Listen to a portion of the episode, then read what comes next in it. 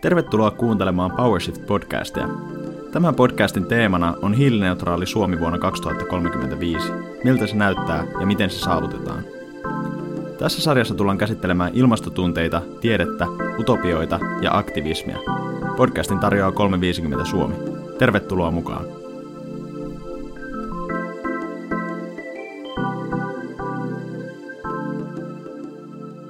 Tämän jakson teemana on ilmastotunteet. Ilmastoahdistusta käsitellään mediassa päivä päivältä enemmän. Tuoreiden tutkimusten mukaan ilmastonmuutos on suurin epävarmuutta aiheuttava tekijä nuorten parissa. Silti tuntuu, että toiminta laahaa perässä. Rebekka Solnitin sanoin, optimistit ajattelevat, että kaikki sujuu hyvin ilman meidän toimintaamme. Pessimistit ajattelevat, että kaikki epäonnistuu huolimatta meidän toiminnastamme. Molemmat välttävät näin ollen toimimasta. Miten ilmastotunteisiin tulisi suhtautua ja miten ilmastonmuutoksesta tulisi puhua? Siitä keskustellaan nyt. Keskustelemassa meillä on ilmastotunteisiin erikoistuneen Tunne ryn toiminnanjohtaja Taneli Saari sekä tubettaja ja Ylen toimittaja Timo Korpi.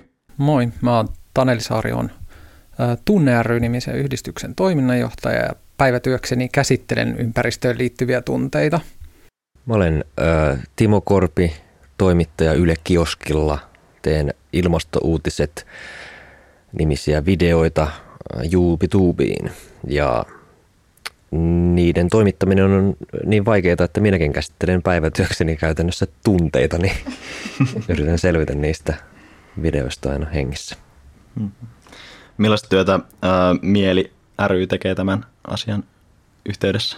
Joo, Mieli ry on mukana, mukana tässä hankkeessa yhtenä, mutta Tunne ry osalta voin kertoa sen verran, että, me tosiaan 2018 perustettiin tällainen yhdistys nimenomaan sellaisella ajatuksella, että sosiaali- ja terveysala, joka ei jotenkin hirveän näyttävästi ole tässä asiassa ollut, ollut vielä läsnä, niin, ja ajateltiin, että, että joku ilmastonmuutoskin on niin, niin iso yhteiskunnallinen asia ja tulee vaikuttaa kaikkien elämään, että ky, niin kuin jotain pitäisi tarjota ihmisille.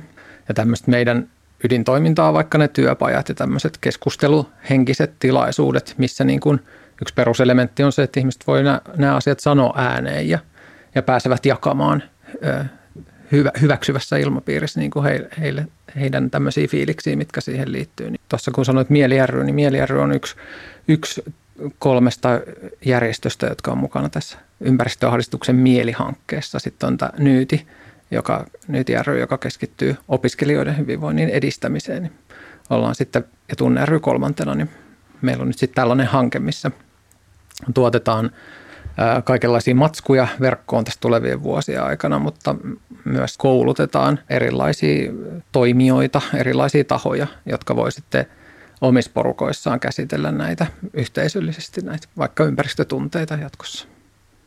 Millaisia tunteita teillä on ollut viime aikoina ilmastonmuutokseen liittyen? Mun tunteet liittyy enemmän sellaiseen niiden asioiden monimutkaisuuteen, niin kuin tällaisten ilmastoratkaisuiden monimutkaisuuteen, ilmastopolitiikan ja sen niin kuin järjestelmän, vaikkapa tällä kertaa liikennejärjestelmän ja biopolttoaineiden niin kuin, sen koko systeemin monimutkaisuuteen. Mua ei niinkään ahdista tota, tulevaisuus tai meidän kohtalo, vaan mua ahdistaa tällaiset asiat, että kuinka vaikeasti hahmotettavia nämä, nämä asiat on. Ja sitten mun pitäisi vielä laittaa tämä kaikki jotenkin katsojalle ymmärrettävään muotoon, kun mä itsekin niin kuin saatan olla tosi pyörällä päästäni. Mulla menee ne fiilikset varmaan aika pitkälti sellaista aina vähän uutisten ja joidenkin isojen yhteiskunnallisen, yhteiskunnallisten puheenaiheiden mukaan. Ja mulla on semmoiset tärkeimmät omat prosessit. Mä oon kyllä käynyt joitain vuosia sitten läpi jo, että, että mulla ei tällaista niin kuin ilmastoahdistus esimerkiksi, mikä on aika semmoinen käytetty termi, niin se, sitä mulla aika harvoin enää niin kuin tulee, että, että mä mietin enimmäkseen ehkä jo muiden ihmisten kautta, että mitenköhän nyt tämä otetaan vastaan ja, ja mitenköhän joku – joku uhkaava asia tai, tai tällainen, joka varmasti niin kuin herättää huolta, huolta ja murhetta monissa, niin miten, miten sitten sellaista lähtee kohtaamaan? Tuota, te molemmat työksenne kuitenkin käsittelette ilmastonmuutosta. Onko teillä vinkkejä siihen, että miten meidän kannattaisi puhua ilmastonmuutoksesta? Siis tuo on tietysti tosi iso kysymys, mitä, mitä itsekin niin kuin miettii käytännössä päivittäin, että miten näistä asioista pitäisi puhua. Ja mä oon ottanut selkeästi omassa sarjassani sen lähtökohdan, että mä puhun ratkaisuista. Että mä puhun niin kuin niistä, että miten, ja, ja ensinnäkin siitä, että, että, ja että mitkä ne semmoiset meille niin kuin ymmärrettävät ongelmat meidän päästöjen kanssa on, mistä ne päästöt tulee ja mitä, mitä mahdollisia niin kuin ratkaisuja niihin sitten on ää, niin kuin kuluttajan näkökulmasta. Ää, mä en tiedä, onko tämä mikä oikea tapa. Sitä on tosi paljon. Ajan puhutaan tosi paljon kuluttajavastuusta ja toiset sanoo, että se on, se on tyhmää ja pitäisi puhua niin kuin politiikasta. Mutta kun en mä osaa, en mä, niin kuin, mä en pysty siihen.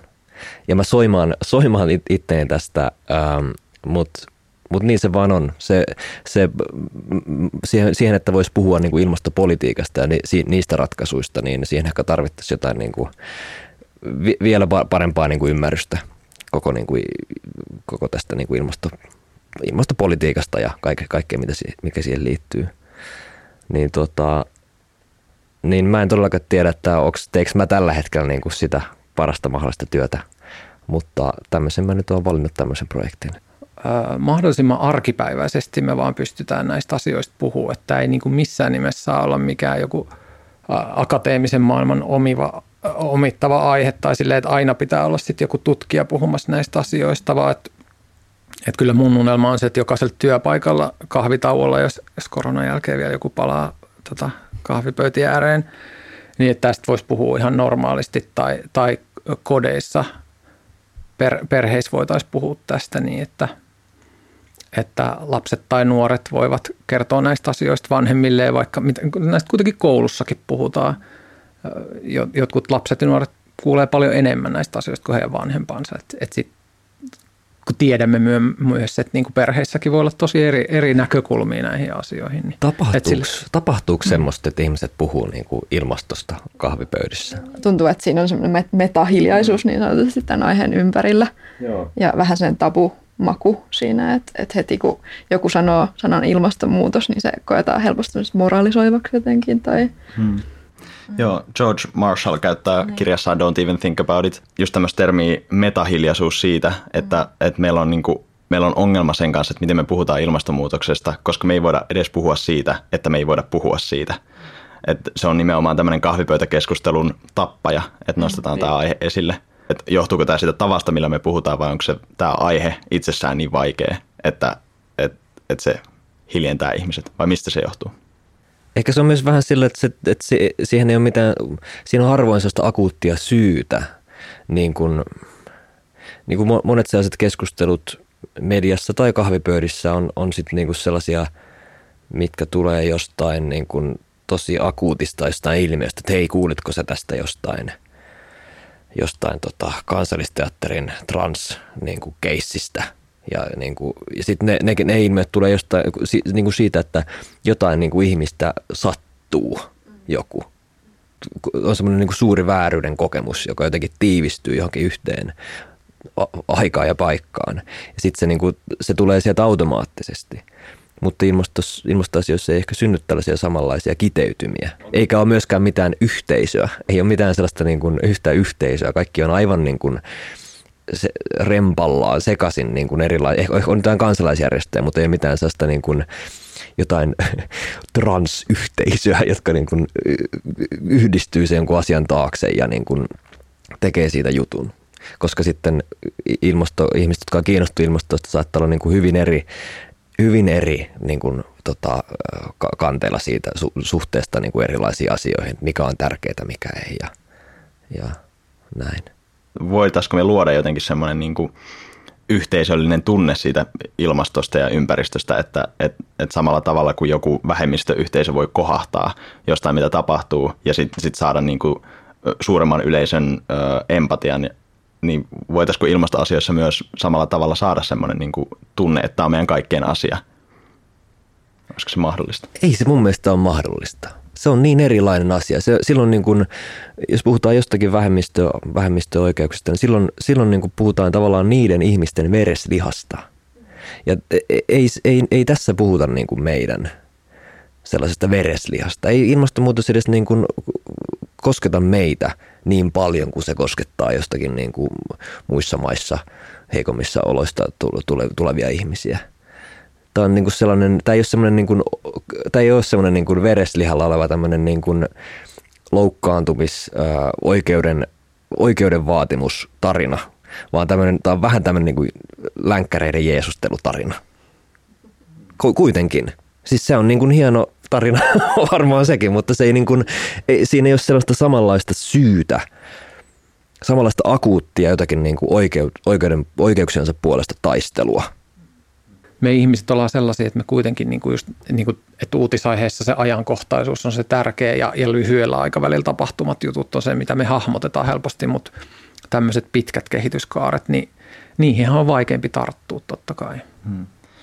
Miten se, mitä se aiheuttaa sit yksilön tasolla se, että meillä on se ahdistus, mutta meillä ei ole sitä yhteisöä, mistä saada sitä tukea näihin tunteisiin?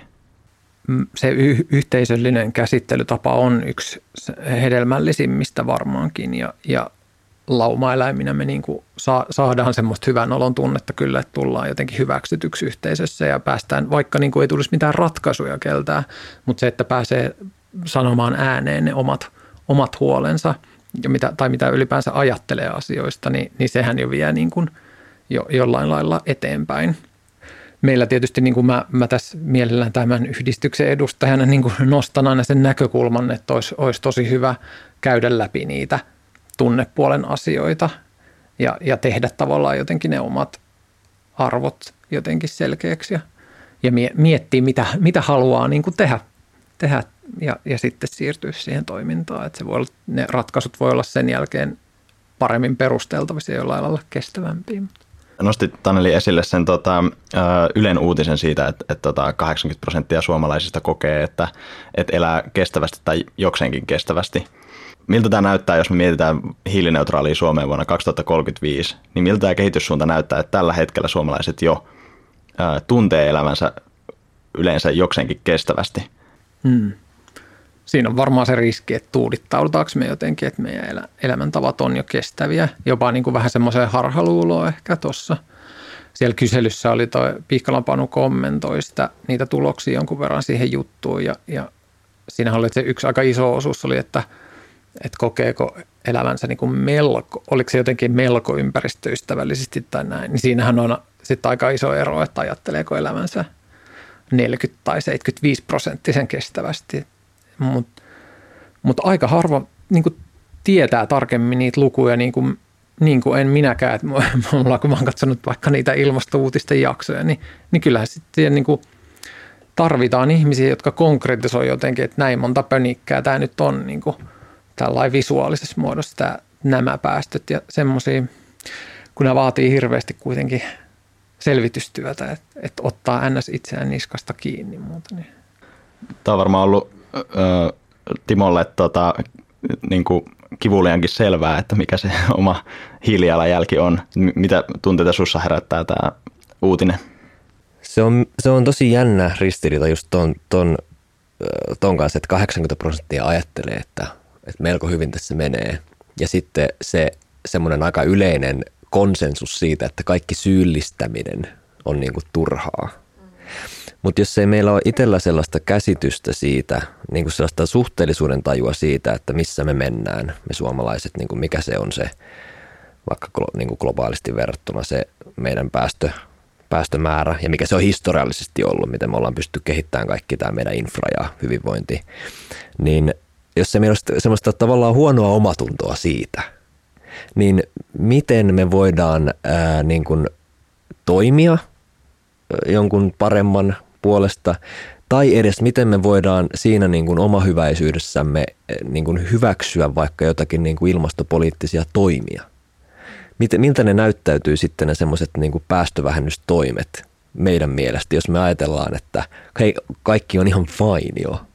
Niin se on, se on niin kuin vähän hätkähdyttävää ja, ja sinänsä niin kuin, kyllä se vähän kuulostaa siltä, että, että, edelleen, että edelleen tarvitaan sitä good old piiskaamista ja pientä, pientä ahdistuksen herättämistä myös. Joo. En mä tiedä, miten muuten tuohon oikein voi et, et siinä jutussakin puhuttiin just siitä, että miten se on niin luonnollista jotenkin vetäytyä tällaisten liian hankalien asioiden ääreltä ja jotenkin tuudittautua vaan siihen, että kyllä asiat on ihan ok, että ei Suomella ole niin väliä tässä ilmastokeskustelussa ja toimissa. Niin mietittiin sitä, että pitäisikö meidän koittaa sitten ymmärtää tätä toimettomuutta ja defenssejä paremmin sen sijaan, että ollaan niin kuin jotenkin me, jotka tähän ollaan jotenkin vihkiytyneitä, niin ahdistuneita siitä, että suuri osa ihmistä ei ole. Mä uskon, että se helpottaa myös sitä omaa oloa, että ymmärtää, miksi kaikki muut ainakin näyttää siltä, että ei toimi tai ei kiinnosta tai torjuu koko sen ilmiön. Et siinä pääsee myös itse niin kuin helpommalla, kun, kun tajuaa niitä mekanismeja, että, että meillä, on, meillä on monenlaisia defenssejä, niin kuin unohtaminen yksi parhaimmista ja, ja myös asioiden tietynlainen torjuminen eteenpäin lykkääminen.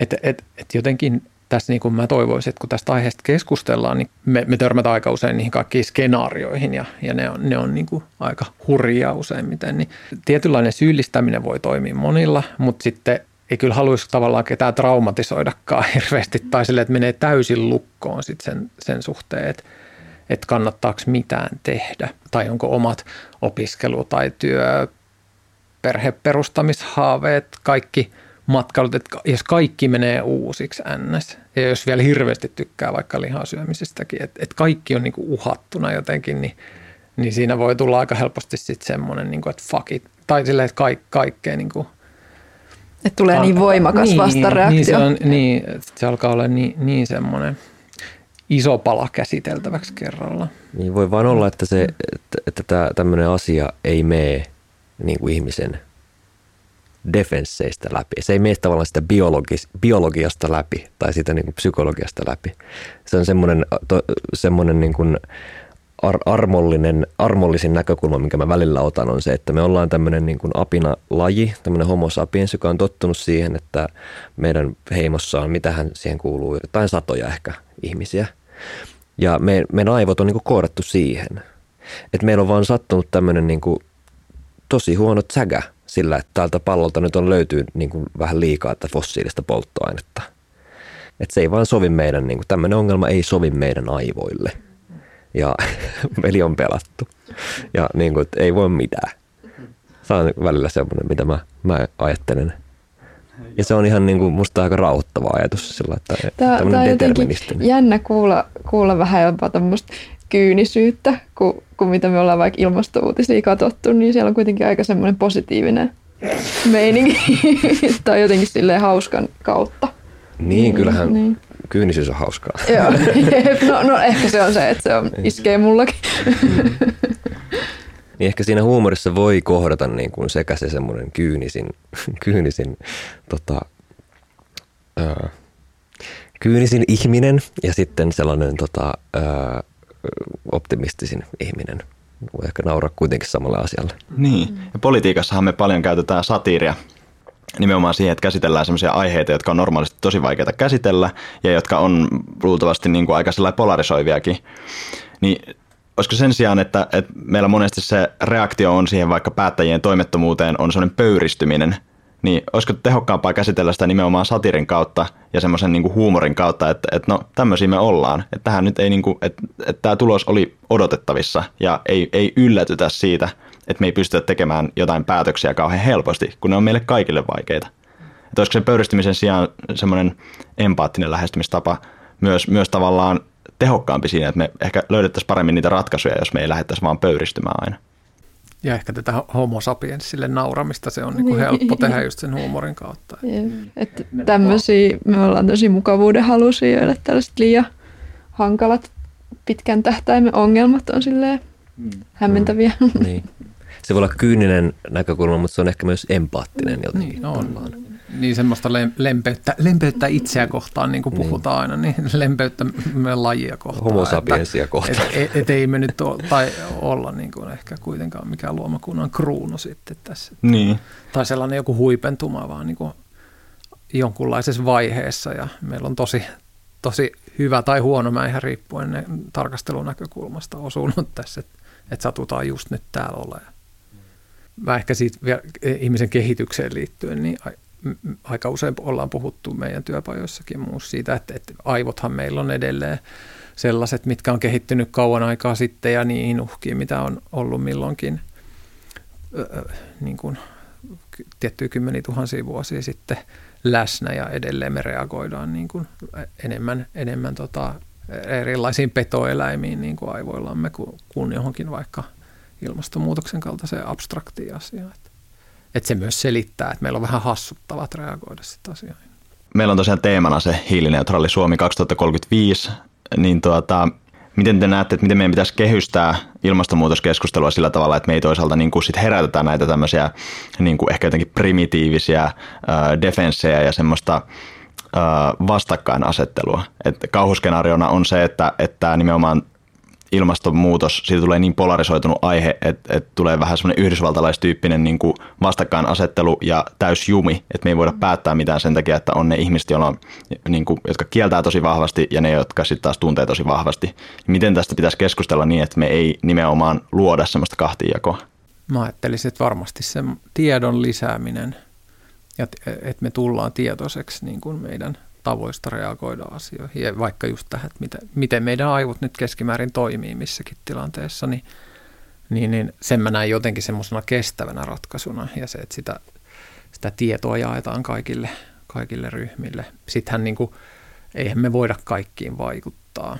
Ja me ihmiset ollaan tosi mukavuuden halusi, että jos on joku johtaja, joka sanoo, että mitä ei tarvitse tehdä, niin sellaisen kelkkaa aika helppo hypätä tiedon jakaminen tai semmoinen, niin kuin, että, että on, ihmiset on informoituja noista, niin se on tietysti aika iso, iso urakka. Muuten, muuten eihän niitä voisi sitten just, ei voi toimia, ei tiedä mitä äänestää, ei tiedä niin kuin, mitä odottaa politikoilta, jos ei ymmärrä, miksi joku päätös jostain tehdään, miksi jotain asiaa vaikka verotetaan, että missä sun, kuinka tärkeä asia se on niin kuin ilmastotoimien kannalta, niin sitten sit tulee vaikeuksia. Joo, tämä linkittyy tosi vahvasti tuohon samaan siihen Ylen uutiseen, että jos ei, jos ei tiedä, että oma toiminta ei ole ilmastokestävää, niin miksi sitä lähteä muuttamaan. Että et joo, tiedon jaka, levittäminen on varmasti tosi keskeistä tässä. Ja toivoisin tietysti mm, niin kuin puoluepolitiikalta Suomessa erityisesti, että niin kuin nyt se, että onko joku nuori vai, nuor, tai nuoret tai mikä tahansa muu ihmisryhmä, että miten huolissaan ne on vaikka jostain asioista, niin niin kuin tällaisia asioita ei, ei sitten valjastettaisi puoluepolitiikan välineeksi. Että et kyllä mä niin kuin näkisin, että jos, tai sen verran haluaisin uskoa meidän tähän kansakuntaan, että, että nimenomaan tällaisissa asioissa voitaisiin niin kuin päästä kyllä samalle linjalle niissä näkemyksissä, että mitä meidän kannattaisi oikeasti tehdä. Nämä niin kuin musta, musta tuntuu, että ne mitkä kysymykset jossain somessa nousee useimmiten ja niin kuin ne on tämmöisiä aina, että joku kannattaako tehdä mitään, jos Kiina tai, tai sitten muita semmoisia, mitkä on aika helppo, niin kuin, tai ne keskustelut on aika nopeasti käyty läpi loppujen lopuksi, jos niistä oikeasti haluaisi keskustella. Että on tietysti helppo mennä laittaa aina Twitteriin sellainen joku provo ja sitten sitten sit se käydään niin kuin sata kertaa se sama, sama jankkaus siinä ja siitä ei kukaan opi. Hmm. Tuosta, tuosta tuli mieleen niin kuin omat nettikeskustelut. Mä en, en, en ole Twitterissä enkä ole hirveän aktiivinen missään muualla kuin, niin kuin sit YouTubessa, jossa mä kommentoin sitten, käydään niin kuin kommenttiosiossa keskustelua. Ja täytyy kehua niitä omia katsojia, siis sekä, sekä sellaisia, jotka niin kuin, to, tavallaan asian molemmilta puolelta, siis myös kriitikkoja ja, ja niin kuin tällaisia kaik, kaikkia katsojia, niin että ne, ne on ollut tosi asiallisia ne keskustelut siellä. Ne, ne, ne luo mulle niin kuin jotain sellaista toivoa ja järkeä tähän, niin kuin, että se on se mun kahvipöytä kahvipöytäkeskustelu, mistä niistä, niitä, niitä voi puhua. Ja siellä niin kuin, se jotenkin tuntuu myös siltä, että, se, että kun on tehnyt sen videon, niin sen äärelle on sitten jotenkin helppo siitä tulleita ajatuksia niin kuin jäädä pohtimaan. Että se ei ole mikään semmoinen, niin kuin, että rysähtää johonkin kahvipöytään, että, että terve, joku eläin on kuolemassa sukupuuttoon. Mitäs mieltä? Onko niistä keskusteluista, oletko sä sit oppinut jotain tavallaan jostain, joku vaikka lähestynyt aika eri näkökulmalla kuin sä oot, niin Oletteko te päässyt jotenkin sitten niin kuin Joo, siis kyllä sellaiset niin kuin, niin kuin, varsinkin sellaiset kaikki, kaikista radik, radikaaleimmin niin kuin de, denialisoituneet ihmiset, niin tota, ni, niistä mä oon lähtenyt sitten, ne on avannut ihan mielenkiintoisia niin kuin tutkimuspolkuja ja semmoisia niin kuin motivaatiota tutustua siihen ilmastotieteeseen, mitä mä niin kuin normaalisti siinä niin kuin videolla käsittele. Mutta niistä keskustelusta tulee semmoinen motivaatio, että aha, sulla on tämmöinen pointti. Olisipa kiinnostavaa niin etsiä sen niin kuin taustoja. Niin ne, ne on niin kuin lähtenyt ehkä pisimmälle niin kuin vaikuttanut itseen, mutta sitten niitä pitää tietysti vähän osa hallitakin, koska se on aikamoinen semmoinen niin kuin madonreikä, ne niin kuin sellaiset vaihtoehtoiset tieteelliset tulkinnat. Joo, mä ehkä vielä palaan siihen, kun sä puhuit tästä, miten niin kuin otettaisiin vastaan vaikka nuorten kokemaa ilmastoahdistusta. Niin ää, tässä ää, Moreeni Median haastattelussa sä oot verrannut tota ilmastoahdistusta sotatraumoihin. Että vaikka ne ei ole tietenkään täysin verrattavissa, voimme silti miettiä, minkälaisia ajatusmalleja siirrämme tiedostamattamme seuraavalle sukupolvelle, niin haluaisitko avata tätä ajatusta jotenkin? Olen itse osa tällaista jatkumoa, että niin kuin missä isoiset on ollut sotimassa sitten, niin kuin esimerkiksi tunteista puhuminen ei ole ollut kovin vahvaa sen sodan aiheuttaman traumatisoitumisen takia. Ja että tässä menee niin kuin monta sukupolvea ennen kuin nämä, nämä asiat sille korjautuu tai että, että asioista pystyy puhumaan niin kuin ns. normaalisti. Sitten varmaan on ollut, niin kuin, no sodan, sodan uhka ainakin ollut semmoinen yksi teema, mitä niin kuin aika usein meille verrataan, että, että vähän vanhemmat sukupolvet tulee sanoa, että, että no, että oli tämä ydinsodan uhka myös silloin ja sekin meni, että kyllä tästä, tästä nyt selvitään. Mutta että siitä mun mielestä ohitetaan kyllä näin ilmiöiden aika valtava erilaisuus jotenkin. Mutta et, et, et siinä varmaan, jos ajattelee, että joku tuollainen niin noin äärimmäinen tilanne kuin sota, että siinä varmaan sitten kuitenkin sen jälkeen sitten oli seurasi niin kuin hyvinvoinnin näkökulmasta esimerkiksi täysin niin kuin poikkeuksellinen aika Suomen historiassa, että, että mihin sitten niin kuin ihmiset tarpeeksi sodittua ja myös sit niin kuin tapettuaan toisiaan, toisia kansalaisia tässä, niin sitten kuitenkin päästiin jonkunlaiseen, jonkunlaiseen yhteisymmärrykseen. Eikä tietenkään kaikke, kaiken mun mielestä tarvitsisi mennä niin kuin minkään tuollaisen hirveän verisen tapahtumaketjun kautta, että, että me löydettäisiin sellainen liima, liima, joka meitä jotenkin sitoo tässä yhteen. Tämähän nyt on se, on se tuhannen taalan kysymys kyllä, että mikä, mikä olisi se semmoinen sosiaalinen liima, mikä nyt saisi eri, eri ihmisryhmät ja ikäryhmät ja kaikki tässä. Mä ehkä jotenkin ajattelin ton, tota, silleen, että, että siinä on ehkä vähän samaa makua siinä niin kuin nuorten ja lasten ahdistuksen hyssyttelyssä kuin siinä, että miten niin kuin sotatraumoista on jossain vaiheessa puhuttu tai ollut, oltu puhumatta. Mm. Mutta joo, mä näen myös ton ekologisen jälleenrakentamisen ajatuksen tavallaan tosi just nimenomaan tuosta näkökulmasta houkuttelevana, että se on voitu se sodan jälkeinen jälleenrakentaminen ollaan voitu tehdä semmoisen niin hyvinkin rankan ajanjakson jälkeen ja siinä ei lamaannuttu, vaan siinä pystyttiin toimimaan. Niin se on toisaalta tosi toiveikas ajatus, jos me löydettäisiin vaan se nimenomaan sosiaalinen liima, mikä mahdollistaisi sen, että me ruvetaan niin kuin kehittää uudelleen yhteiskuntaa. Ja että, että tästä niin kuin, muun muassa yhden tulevaisuustutkijan kanssa ollaan juteltu, ja, tai useammankin tekstejä on kyllä lukenut, mutta et, et me puhuttiin hänen kanssaan siitä, että aika vähän meillä on ollut nyt mitään keskustelua, että mikä on sellainen suomalainen utopia, minkälainen ihanne yhteiskunta mihin me tässä niin kuin mentäisiin. Ja en mä muista, mä oon syntynyt 80-luvun alussa, että on niin kuin vanhimpia milleniaaleja, niin tota, ei mun aikana ole hirveästi ollut mitään sellaista keskustelua, että mihin pitäisi viedä. Että meillä on tullut kaikkea teknologista tässä niin kuin ja, ja on ollut sellainen fiilis ja on edelleen sellainen fiilis, että asun tulevaisuudessa tavallaan tai että nyt on jo niin kuin, tässä on ihan valtavasti kaikkea hienoja ja, ja mun keskiluokkainen helppo elämä, niin, niin, niin sitä se on ollut. Niin, niin että onko se vähän semmoinen tietynlainen arvotyhjö jotenkin? Niin, niin jotenkin, että, että, että, että vaikka se jälleenrakennuksen – kausi sodan jälkeen, niin siinähän on ollut sitten ihan erilaisia pyrkimyksiä, että mihin, mihin koko kansakunta on saatu tekemään töitä jonkun tavoitteen eteen.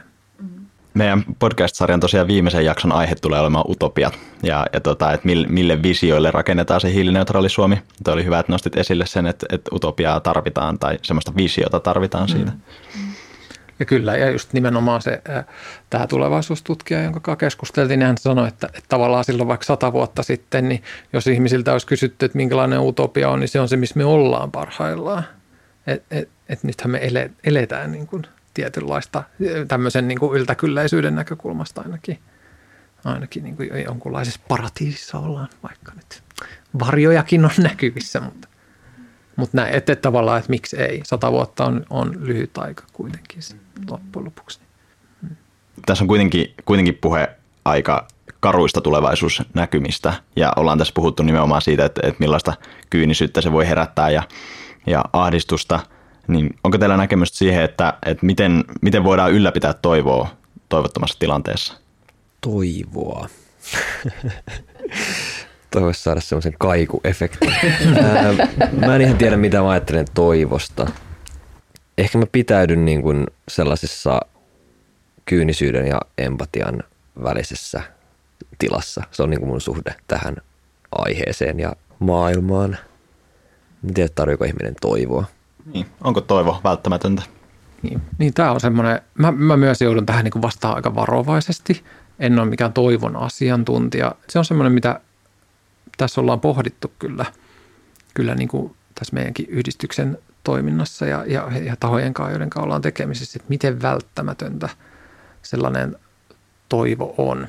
Mä ajattelen, että varmaan maallikon näkökulmasta sit se näyttäytyy vähän semmoisena, että helposti, että, että sit se joku vastakohta on varmaan joku epätoivo tai, tai onko se toivottomuus, miten, miten tämä niin näyttäytyy keskimäärin ehkä ihmisille, mutta jonkunlainen semmoinen tila varmaan, missä ei ole niin kuin hirveästi enää väliä sillä, miten asiat menee.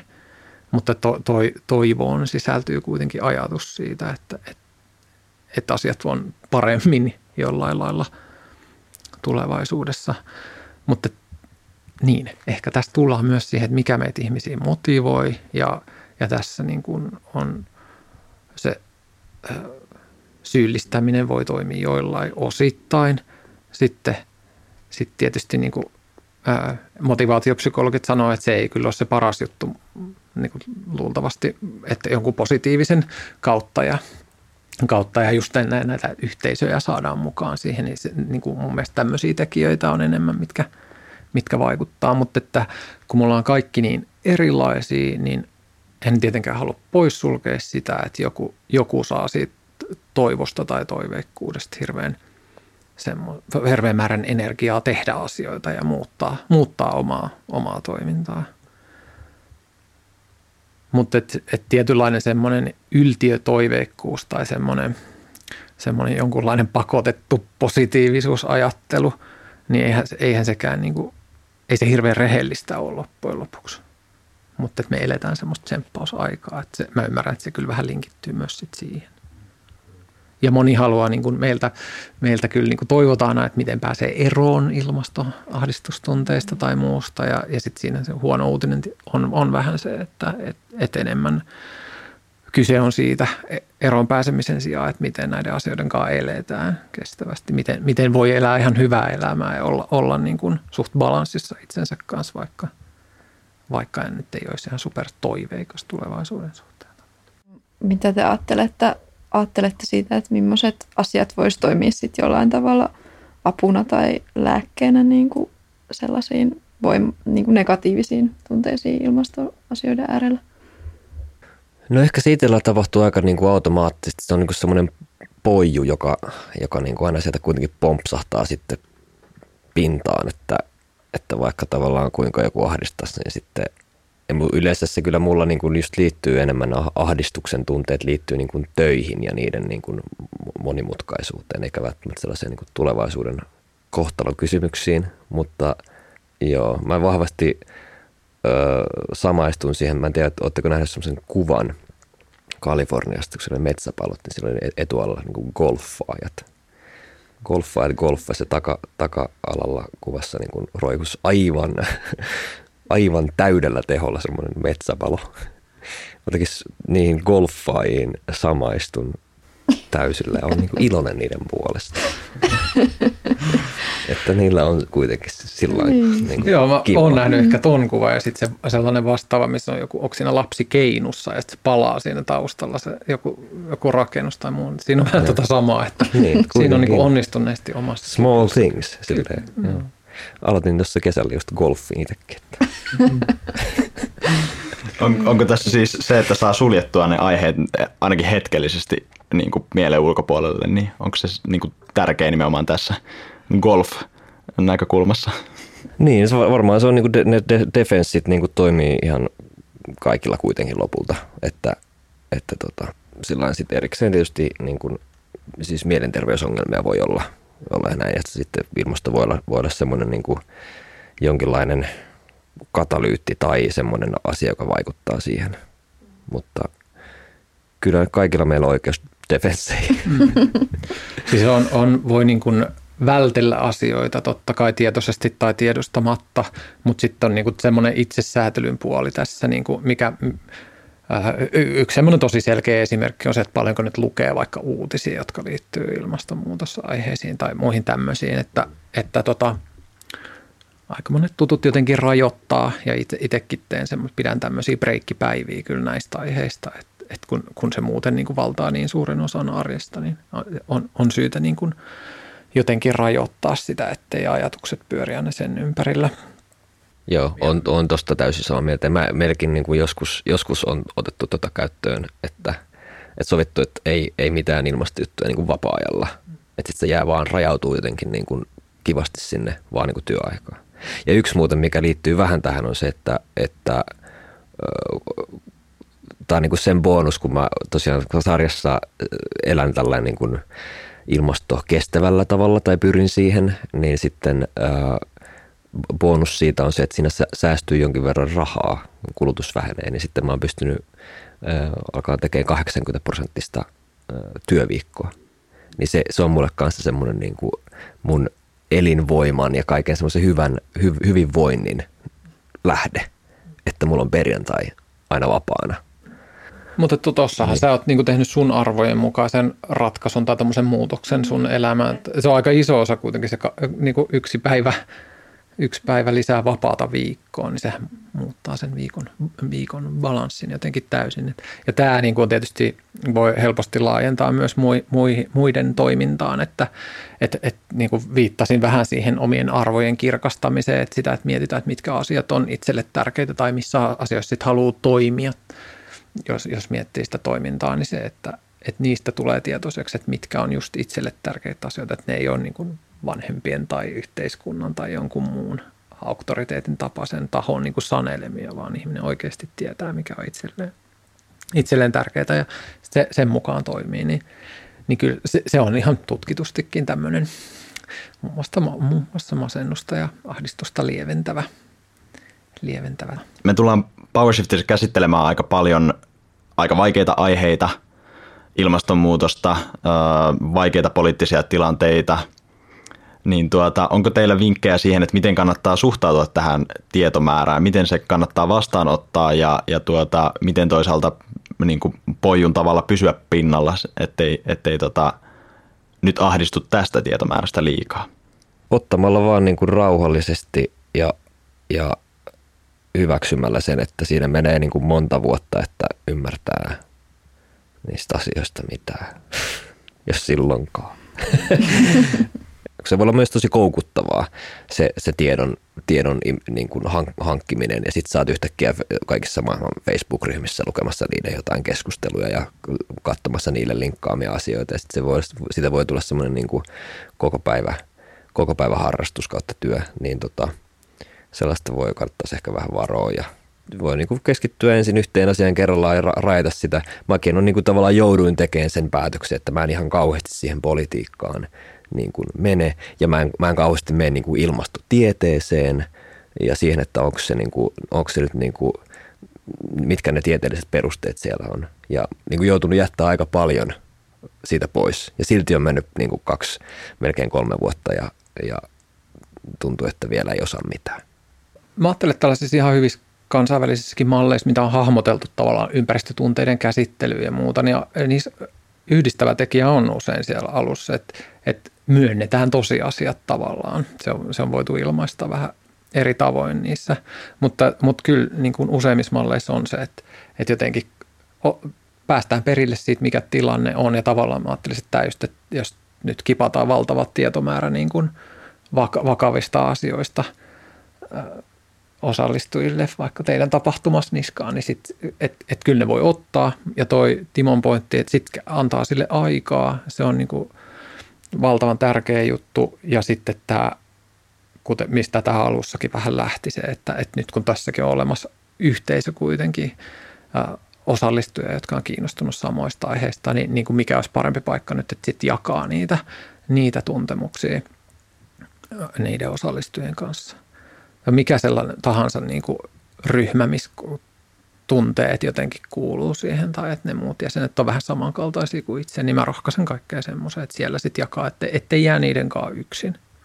Kyllä meistä monet, monet on totta kai hyvin niin kuin plärä, plärä kirjoja netti, nettiin ympäriinsä ja kaivaa valtavat määrät kaikkea. Ja myös toi addiktoiva puoli siinä on niin kuin kyllä ihan tosiasia, että mikä olisi kiinnostavampaa kuin maailmanlopun bisnekset tavallaan kuitenkin. Niin.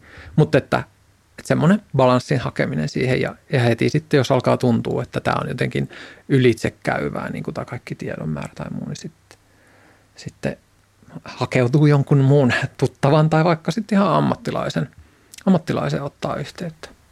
Joo, ja, ja siis nimenomaanhan niin kuin power shifting yksi, yksi sellainen, mitä me ollaan haluttu tavoitteena pitää, on semmoinen niin kuin yhteisöllisyys ja osallistaminen, että ei jäätäisi niin kuin yksin näiden fiilisten ja ajatusten kanssa.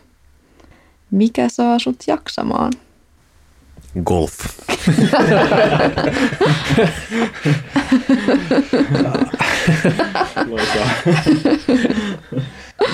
Entä Taneli? Tuo oli niin hyvä, että nyt vietiin muuta vasta. No joo, tota, mä oon näitä ihmisiä, jotka on kyllä herännyt esimerkiksi luonnon upeuteen tällä, tässä viime vuosina vasta enemmän, että, että, että on pitänyt itseni kyllä silleen tosi taviksena, että mä en ollut erityisen niin kiinnostunut näistä aiheista tai en ole ollut ympäristöstä niin kovin huolissaan vuosikymmeniä. Mutta että ehkä mä oon sitten sieltä sitä semmoista kauneutta ja pienten, pienistä asioista nauttimista ja pyrkinyt löytää, mikä auttaa jaksaa. Ja aika paljon mä käytän aikaa kyllä siihen, että mä mietin omia tunteitani ja miksi musta tuntuu siltä, kun tuntuu. Ja pitää olla myös märehtimättä, että pitää katsoa kaikkea, kaikki hölmöjä juttuja netistä ja muuta harhauttaa vähän itseään silloin tällä. Loistavaa. Kiitos. Kiitos. Kiitos.